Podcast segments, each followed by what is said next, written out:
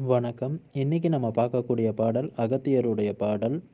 பாரப்பா நால்வேதம் நாளும் பாரு. பற்றாசை வைப்பதற்கோ பிணையோ கோடி. வீரப்பா ஒன்றொன்றுக்கு ஒன்றை மாறி. வீணிலே அவர் பிழைக்க செய்த மார்க்கம். தேரப்பா தெரு தெருவே புலம்புவார்கள். தெய்வ நிலை ஒருவருமே காணார் காணார். ஆரப்பா நிலை நிற்க போராரையோ ஆச்சரியங்கோடியிலே ஒருவன் தானே.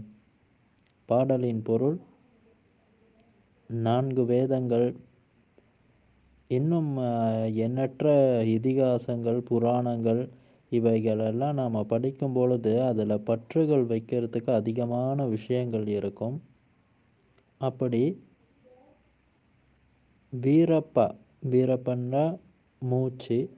அந்த மூச்சாகப்பட்டது ஒருவர் தொடர்ந்து இன்னொருவர் வாழ்கிறதுக்கு அதாவது சந்ததி தொடர்ந்து சந்ததிகள் வந்து வாழ்கிறதுக்கு இந்த பூமியில் ஒரு நட்பண்புகளுக்காண்டியும் தொடர்ந்து மனித ஜென்மங்கள் இறைவனை வந்து குறைஞ்சபட்சம் நினைக்கிறதுக்கு ஏதோ ஒரு பிடிமானம் தேவைன்னு சொல்லிட்டு பெரியவங்க வந்து செஞ்சு வச்ச ஒரு விஷயங்க தான் இந்த நாலு வேதங்கள் இந்த மாதிரியான இதிகாசங்கள் புராணங்கள் எல்லாம். இப்படி மனிதன் வந்து தொண்டு தொட்டு பிழைத்து கிடக்கிறதுக்கு செய்த ஒரு மார்க்கம் இது. தொடர்ந்து சொல்கிறாரு தேரப்பா தெரு தெருவே புலம்புவார்கள். தெய்வ நிலை ஒருவருமே காணார் காணார்.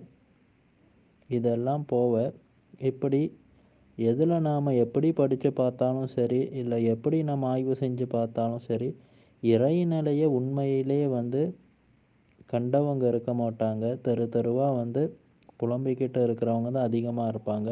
இறையை கண்டோம் இல்லை இதை செய்தோம் அதை செய்தோம்னு.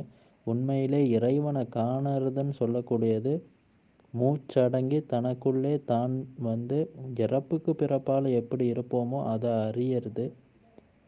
அப்படி அறிஞ்சு தனக்குள்ளே தான் ஒடுங்கி இறைவனோட இரண்டரை கலக்கும் அந்த தருணம் வரை எடுத்து செல்லக்கூடிய அந்த பாதைக்கு பெயர் தான் வந்து உண்மையிலே தெய்வ நிலையை காணக்கூடிய ஒரு பாதை.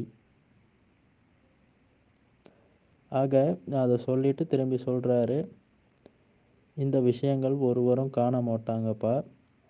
கோடியிலே வந்து ஒருவருக்கு வந்து கிட்டுறதே வந்து அரும் பெரும் பாக்கியம்னு சொல்லிட்டு சொல்கிறாரு ஆக தன்னுடைய வாழ்நாளில் ஒவ்வொரு மனிதனும் வந்து நிச்சயமாக இதுக்காண்டி ஒரு சில நேரங்களையாச்சும் வந்து ஒதுக்கணும்.